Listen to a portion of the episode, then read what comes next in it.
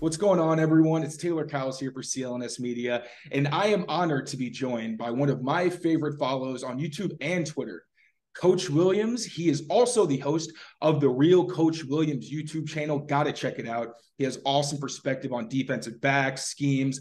I've learned a ton. And uh, now, without further ado, Coach, thank you so much for coming on. Yeah, thanks for having me, man. It's been uh been a long time coming. I'm excited that uh you reached out and gave me the opportunity to just talk ball with you. I had to, man. Now, speaking of talking balls, so obviously Jack Jones is in the news. We didn't have to talk about the legal stuff. We're not legal experts. We're not lawyers, none of that. So we'll keep it strictly to X's and O's. What do you think? Because I know you were big on Jack Jones last year when he got drafted. I learned a lot from watching your videos on his game. So, what are his strengths? What does he bring to the Patriots? And in the event that he's not on the team come training camp or whatnot, how do you think the Patriots go about replacing him? Yeah, so Jack Jones, he was one of the funnest watches I did in the pre-draft process last mm-hmm. year. And when you watch him, one of the one of the things that's like really interesting about him is when you look at college corners, right? They're not very polished, right? They're usually mm-hmm. playing in a scheme where they're asked to do very specific things on a play-by-play basis.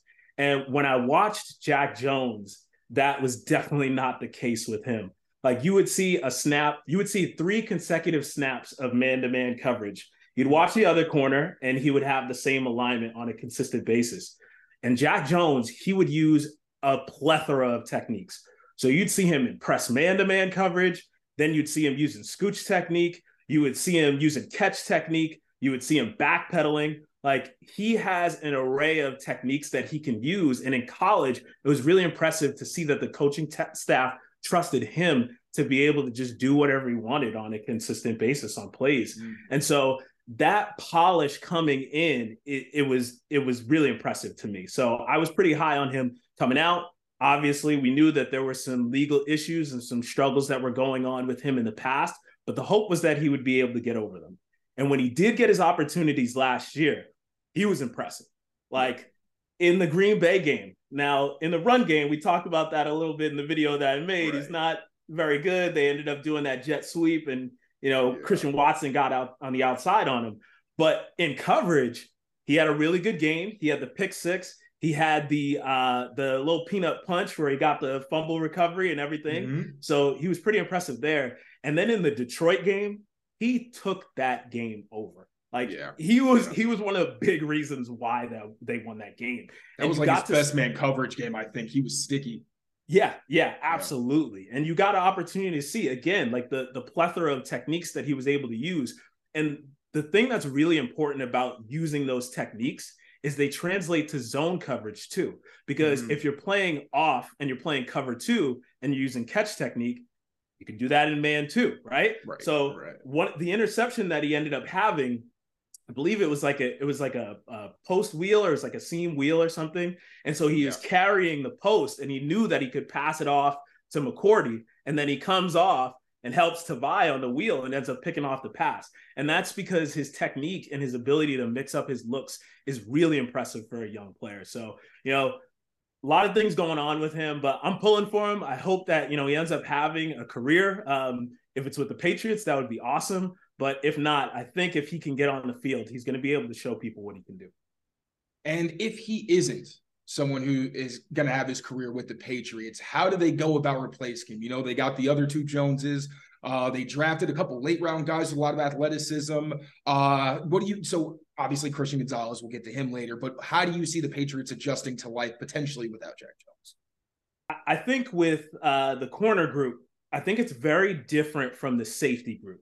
So the safety group is a bunch of guys that all really have the same skill set, right? Like they can do a lot of the same things.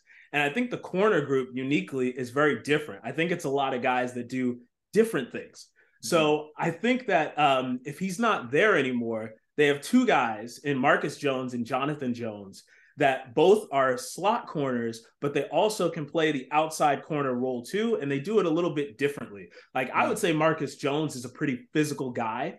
The only reason why you want to put him in the slot is just because of his height. We saw what ended up happening when he had to go up against Tee Higgins.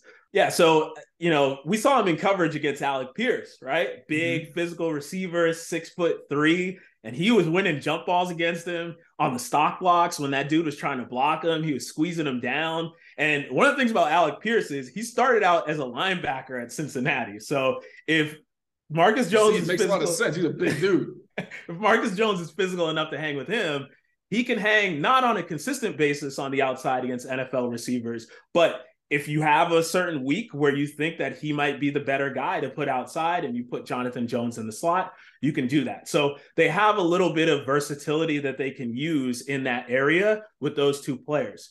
Now, the guy that I think is the wild card and that I'm really interested to get an opportunity to watch is Isaiah Bolden. So I didn't get any chances to see any of his all 22 or anything like that. You know, I get access to a lot of film, but mm-hmm. Jackson State is just one that I just it's way have. off the radar. Yeah. yeah. So I haven't had any opportunities to see him, but Coach Prime, however you may feel about the guy, greatest DB in the history of the sport, right? That guy trusted him outside of Travis Hunter more than any DB on the team. Mm-hmm. So he lined up in a number of different areas. He was playing outside corner, he was playing slot corner, he was playing underneath safety, he was playing deep safety, he was playing split safety. He was all over the field. So I'm excited to get an opportunity to finally study that guy once they get into the preseason, watch some film of him. And, you know, big dude, very athletic. I think that he might be able to be a guy that can add some depth for them. No, I really like that answer because I was saying when Bolden got picked, that size, speed, height comparison, like it's just ridiculous. On top of the fact he led Jackson State, like you said, he was all over the place. He led the defense in total snaps played, so he's got the experience. And all, as a late round guy, folks weren't really sure. Like, is he just a special teamer? I thought he could get some reps on the defense. Then we saw at OTAs and minicamp. He was somebody who was getting some of those like second team reps opposite Shaun Wade as an outside corner. That'll be very interesting. But he wasn't the only corner the Patriots drafted. They actually drafted another pretty good corner projected to start day one, who I know you also liked. So tell me about Christian Gonzalez, what you see from his game, and what you think his floor and ceiling could be in the Patriots system in year one. Yeah, so Christian Gonzalez throughout the entire pre-draft process, that was my number one corner. I know some people say that, but I got some clips of them saying that they like Devon Witherspoon more. But receipts. yeah, I got those receipts, man. Christian Gonzalez to me was the best corner in the draft. And it's it's incredible to me that he he slipped where he did. So, you know, big guy, six foot two, 200 pounds, runs a 438, and is just silky smooth. And one of the things that I noticed on tape with him was his speed turn is just next level. Like it's as good as anyone in the league right now. So the speed turn is the move that you use when you either guess wrong on a route or you get hit with a double move, so like a post corner. So mm-hmm. if I'm opening up this way and then I have to come back this way, I don't want to open my hips back because you know, like they say in science, like an object in motion, you want to keep it in motion, right? You don't want to have to That's stop right. and start. You want to flip your head back around and get back mm-hmm. on top of the route. And his ability to do it, there were so many times where I watched on tape him do that speed turn. I had to stop it and slow it down because I'm like, did this dude just teleport? Like he doesn't lose any speed. It's crazy, and he keeps track of the guy. He, and he I'm sorry, this is this, I'm interviewing you, but you know I also love him. Please keep going. Please keep going. Yeah, the speed turn is just awesome, and you know people were complaining about his physicality and i think it really was like you know that that contrast bias that people get when you watch witherspoon and you see him just like totally body somebody and blow someone up on a on like five or six plays in a over a course of a game. And then Gonzalez, it's like he hits somebody, and maybe it happens like once or twice in a game. But I didn't have any questions about his physicality, especially mm-hmm. in coverage. Like his press man to man coverage reps you got to watch that game against Stanford against Michael Wilson. He was awesome in that game. And that dude is a big physical receiver, too. Yeah. He's doing all kinds of press techniques. He's giving him the one hand stab, he's jamming him with two hands, and the guy is struggling to get off the line of scrimmage. So I think that, you know, his physicality and the way that he plays is definitely going to translate to the NFL. I think for year one, people, you know, trying to say that he's going to be Steph Gilmore and just line up against the best receiver every week. I don't think that's going to happen early on, right? I, okay, I don't know yep. if they Belichick would trust him week one to say we're going to just put you on AJ Brown and we're going to leave you by yourself. Because like if it doesn't go well, you don't want to crush the guy's confidence. He's a 20 year old guy.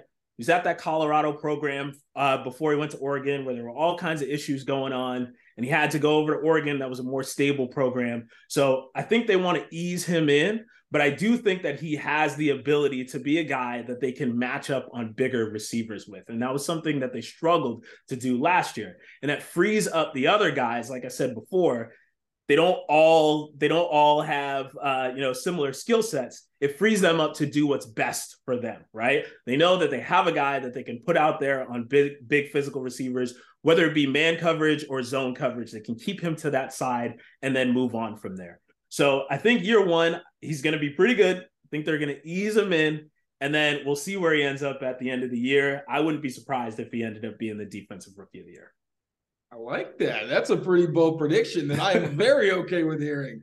And as as you said, like the best Patriots defenses have been those matchups where it's like a basketball team and you see against the Mahomes as Aaron Rodgers of the world.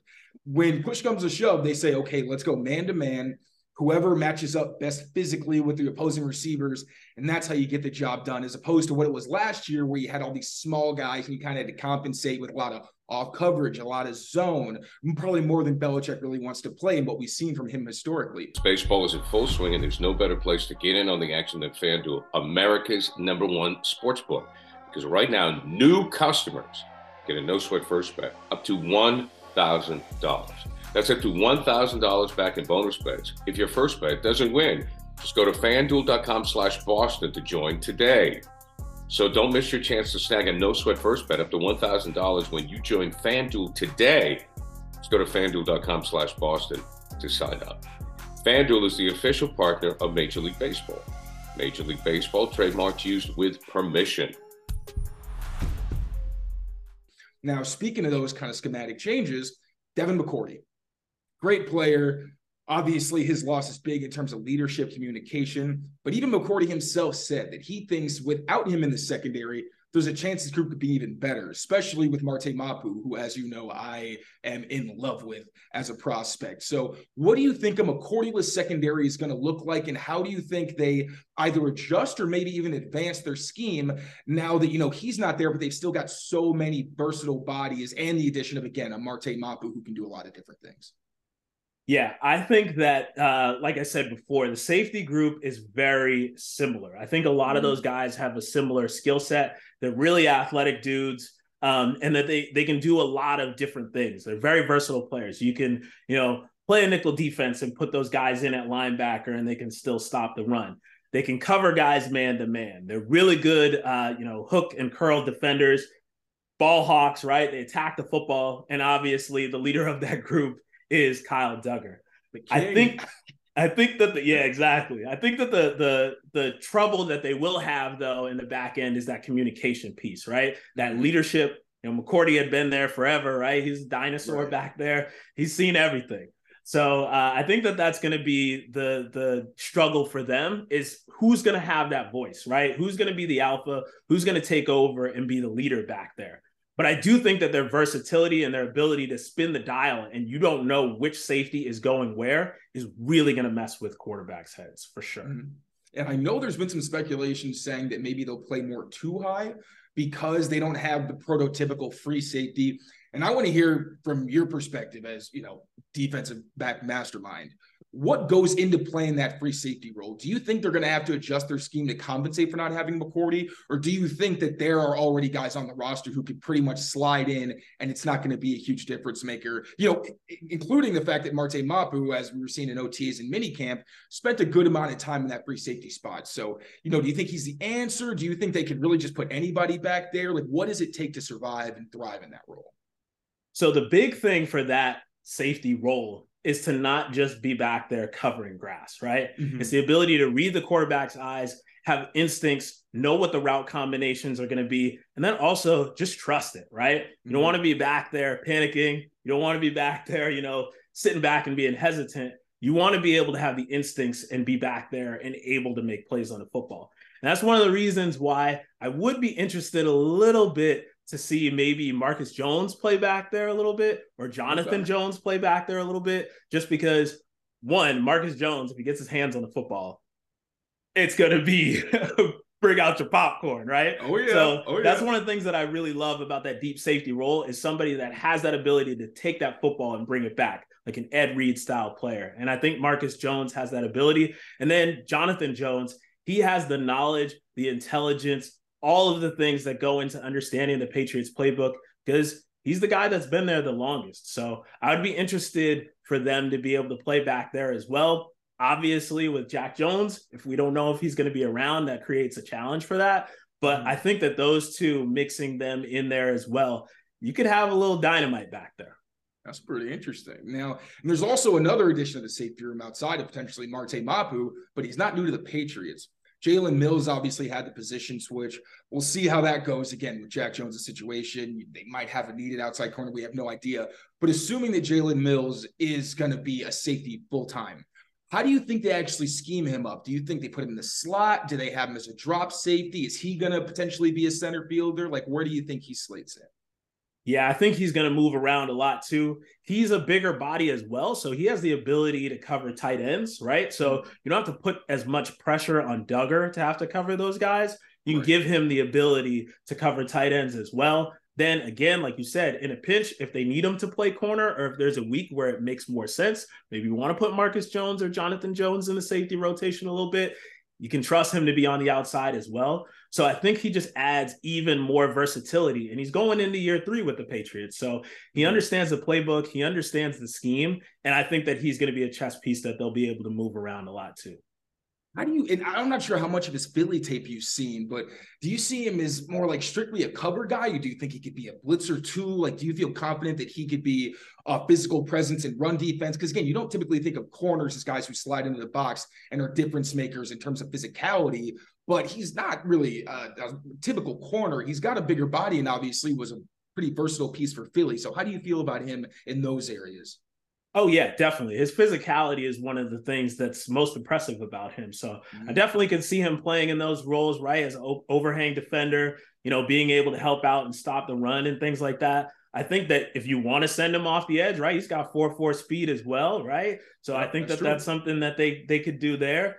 I really think with this safety group, they are really going to be able to spin the dial, man. Like they got a lot of dudes that are just so versatile. They're physical, they're fast, right? I think that I think Jalen Mills is going to be able to do a lot of damage in that safety spot. I also like to hear. So we hear spin the dial all the time. Like all the players were saying it. Um, it's kind of one of those buzzwords, and you know, I feel like it's pretty straightforward in terms of like you're going to change things up. But as a defensive back coach, what does that mean to you? And how do you see like what is what are necessarily the advantage more than just necessarily confusion? Like how does it work on more of a schematic level, and what makes it so hard to defend when defenses spin the dial?